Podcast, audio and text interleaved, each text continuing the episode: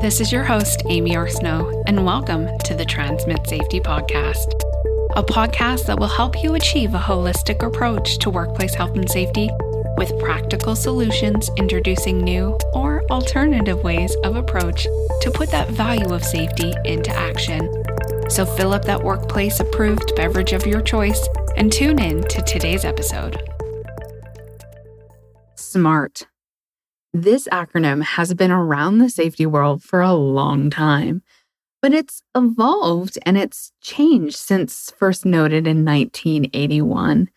If you're not familiar with SMART as an acronym, it is, well, a way for you to set a goal and decide on how you're going to measure that goal, measure what you're going to do with it, monitor it as you go about it. So what is SMART? SMART is simply specific, measurable, obtainable, relevant, and time-bound. Now, SMART has been around for long enough that each term that you might Google in terms of SMART corrective actions or SMART acronym, you might see a little bit of variation of how obtainable and relevant or time-bound is being used or being described. I see SMART most commonly used within the health and safety management system in inspections and investigations. As an auditor, I'm going in, I'm looking at documentation, I'm looking at the continuous improvement process.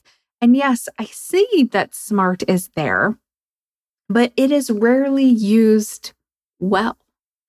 Imagine that you're conducting an investigation and you'd like to create a SMART corrective action, and you're stuck in your mind. I will create this SMART corrective action, ideally connected to a root cause or one of the causal factors. But what I see as an auditor is I need to create this SMART corrective action, and the easy, the go-to, specific, measurable, obtainable, relevant, time-bound thing is communicate investigation results at the next scheduled toolbox talk for Project B, which in its sense is specific. It's measurable. You can see whether or not that meeting is completed. That meeting is obtainable. It's relevant because you need to communicate the results of the investigation or the details about what happened, what caused it to the workers.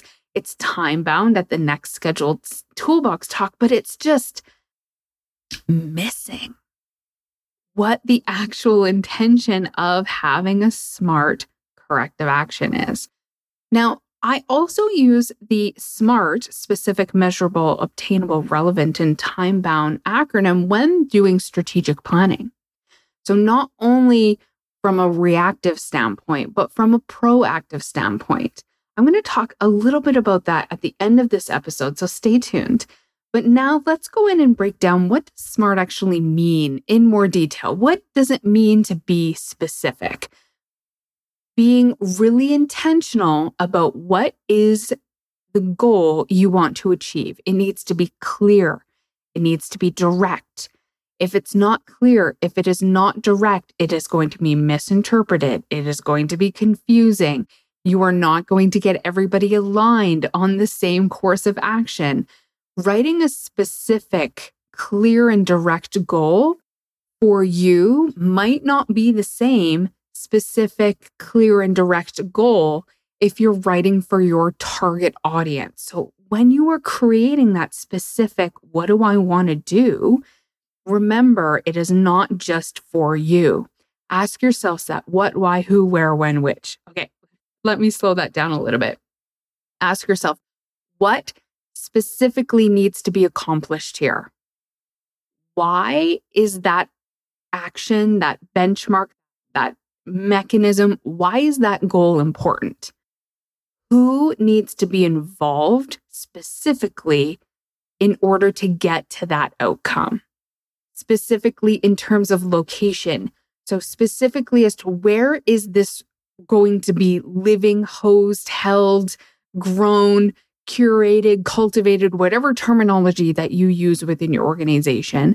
And finally, from that, which resources are going to be made available or which specific resources are limited that is going to be impacting that goal.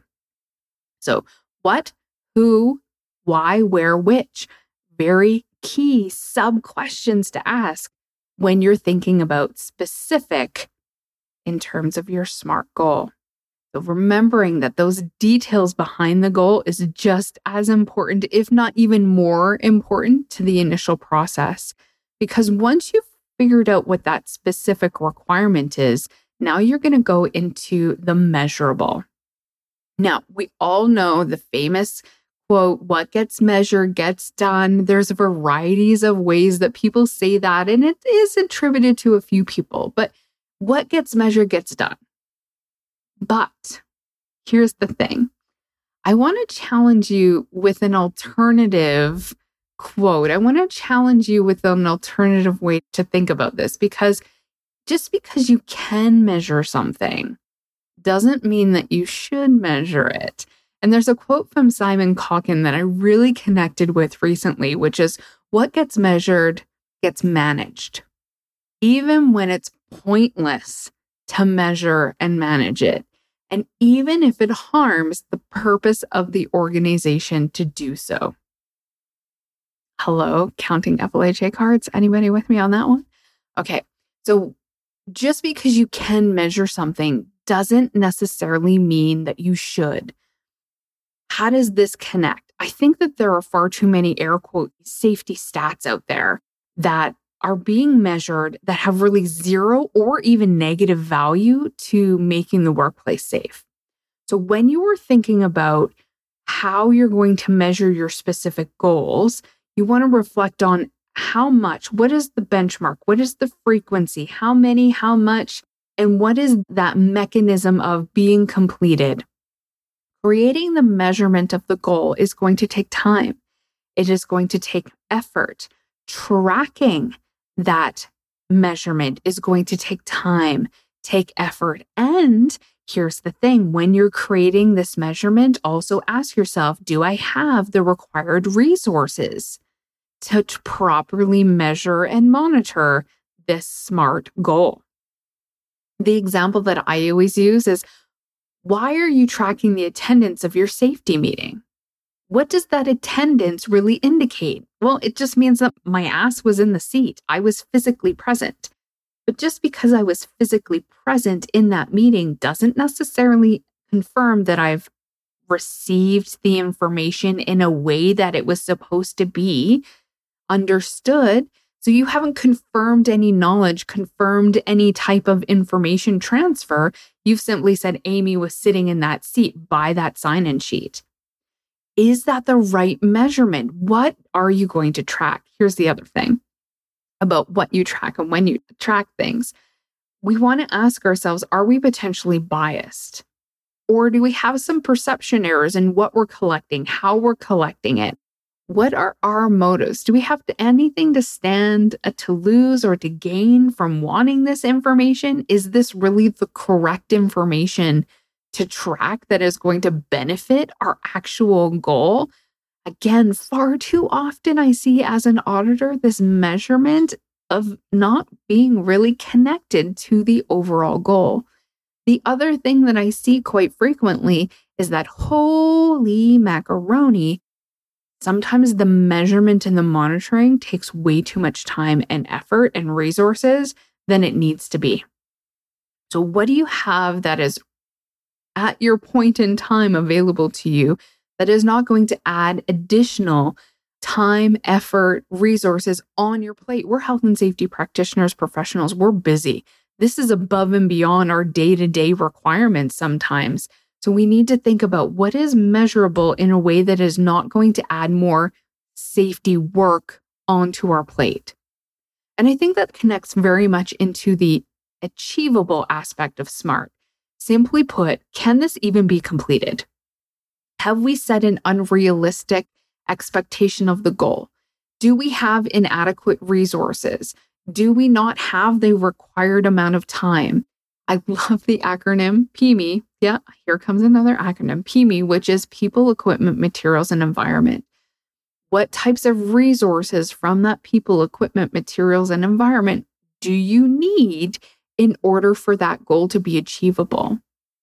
So some of those factors that are going to influence your achievement, ask yourself, how do I accomplish this?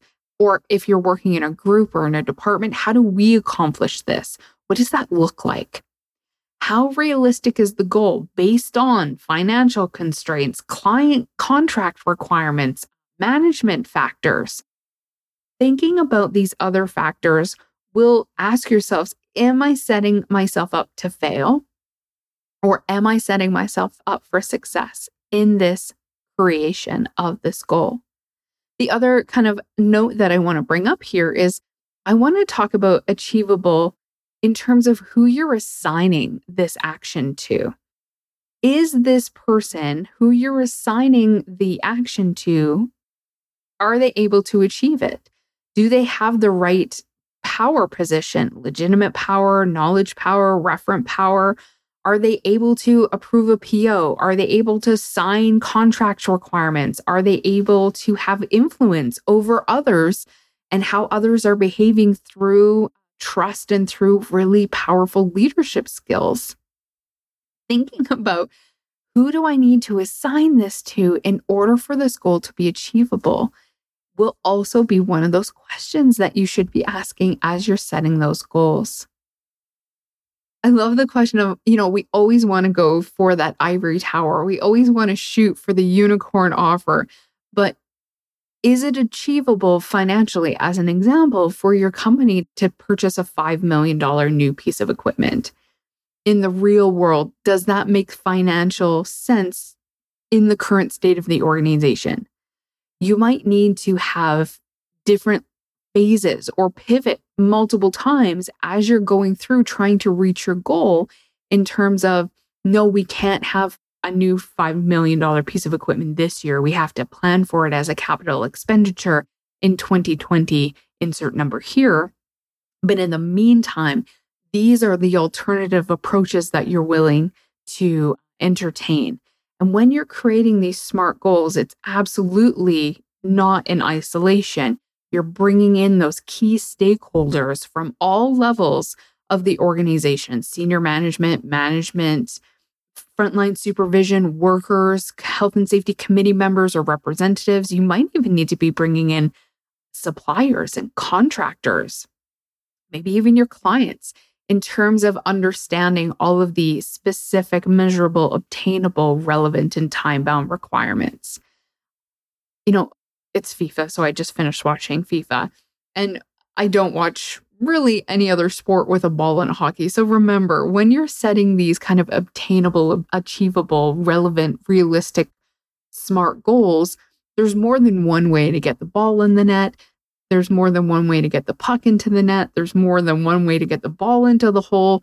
There's more than one way to get that thingamajiggy into the whatchamacallit. And we want to be realistic or relevant when we're creating that SMART goal. So I've seen different versions of what this R stands for. So relevant, realistic, risky. I've even seen the R in SMART being termed as risky. But here's the thing that you want to ask yourself. If what you are trying to do, is it really going to have an impact? Is this going to be an impact that you want or need that is directly related into that goal? Or do you have potentially an alternative motive for including that into your SMART goal? I see this not frequently, but sometimes when we hit roadblocks as health and safety practitioners, professionals, we then use an incident investigation to get things done that have been previously denied or been turned down. And all of a sudden, we're using this incident investigation as a mechanism for an alternative motive. Be very cautious of that. Always be very specifically related to the root causes of that investigation and ask yourselves, how does this really connect into the goal? Is there time for it? Is this going to match our effort? So is the goal, the end goal, going to be worth all of the time and the effort that we are going to be put into it? Is it relevant for who we're assigning it to? Is it realistic for the organization to achieve? Do we have the capacity in all of our people, equipment, materials, and environmental requirements to fulfill this role? And I think that also then takes us down to talk about time bound. Ain't nobody got time for that. Do you know how busy I am? Now you want me to do extra things over and above this? Well, yes, time bound is the last requirement when creating that SMART goal. And we need to ask ourselves, when do we want to get this completed? There are certain factors that might influence that time bound, maybe severity, maybe likelihood.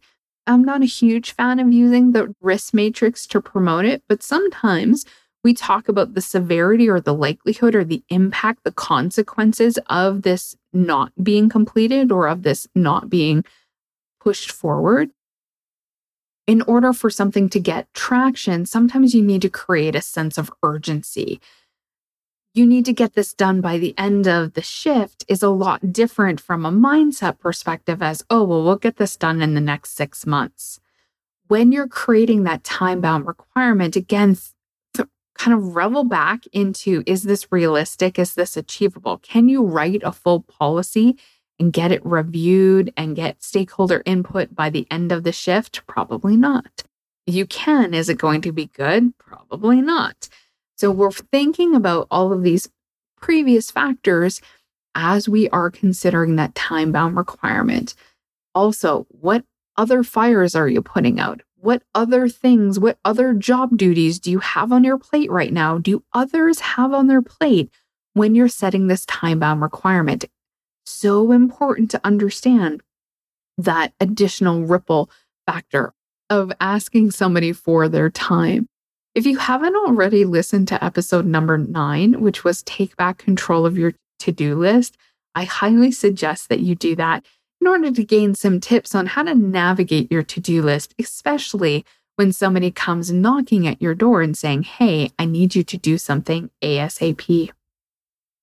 If you don't consider your time management, I'm going to throw in a quote from Green Day to say, well, if you don't consider time management, do you have the time to listen to me whine about nothing and everything all at once? What I mean by it is that if you are not including some of these factors in terms of time, relevance, obtainable to the person that you're assigning that task, they are going to have a potential issue with either achieving that within the time-bound requirement or taking it as a priority on their to-do list. So having those conversations is so important because either way, we want to be very clear and intentional about what is the end goal. And if you can't achieve something within that time-bound zone, communicate it. Now, I've started to see smarter goals come into place. So smarter, adding in an ER, an E being exciting or effective, R being reachable, reviewable, relevant. There are variations of the SMARTer goal tool that is out there. But like all tools, it really depends on how you use it. Head over to my blog post where I'm going to be sharing examples of SMART goals within the health and safety management system. My final note about setting goals is, how does it connect to the larger part of the organizational strategy? If you're getting resistance from senior management, remember that businesses are in business to be in business. And creating your health and safety management goals connected to the larger corporate goals can be very impactful. When done as strategic planning, not just using SMART in a post-incident requirement. So be proactive and not reactive when developing SMART strategic goals. Thanks for listening. If you have enjoyed this episode and you'd like to help support the podcast, please share it with others, post about it on social media, or leave a rating and review. To catch all of the latest from me, your host, Aimee Arsenault, make sure to connect into my weekly newsletter on transmitsafety.com. Thanks again, and until next time, may your workplace-approved beverage of choice always be full and waiting for you. Thanks for listening. If you enjoyed this episode and you'd like to support the podcast, please feel free to share it with others, post about it on social media, or leave a rating and review on whatever platform you're currently listening to.